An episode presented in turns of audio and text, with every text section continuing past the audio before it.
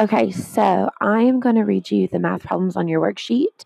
Remember, you will need two different colors to do this activity because you are making 10 to add a total sum.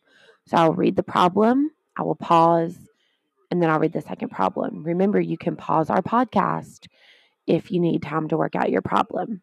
Number one, Jack picked eight flowers. Jill picked seven flowers. How many flowers did the kids pick together? Number two, Bobby ate three slices of pizza. Karen ate eight slices of pizza. How many slices of pizza did they eat together? Number three, Mary bought six cookies. Tyler bought six cookies too. How many cookies did they buy together? Number four, the bus driver picks up six students in Tinker Fork and nine students in Tackett Fork. How many students are on the bus?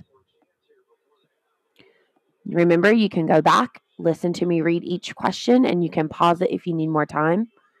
Make sure you use your two colors. When you're finished, leave it at your seat.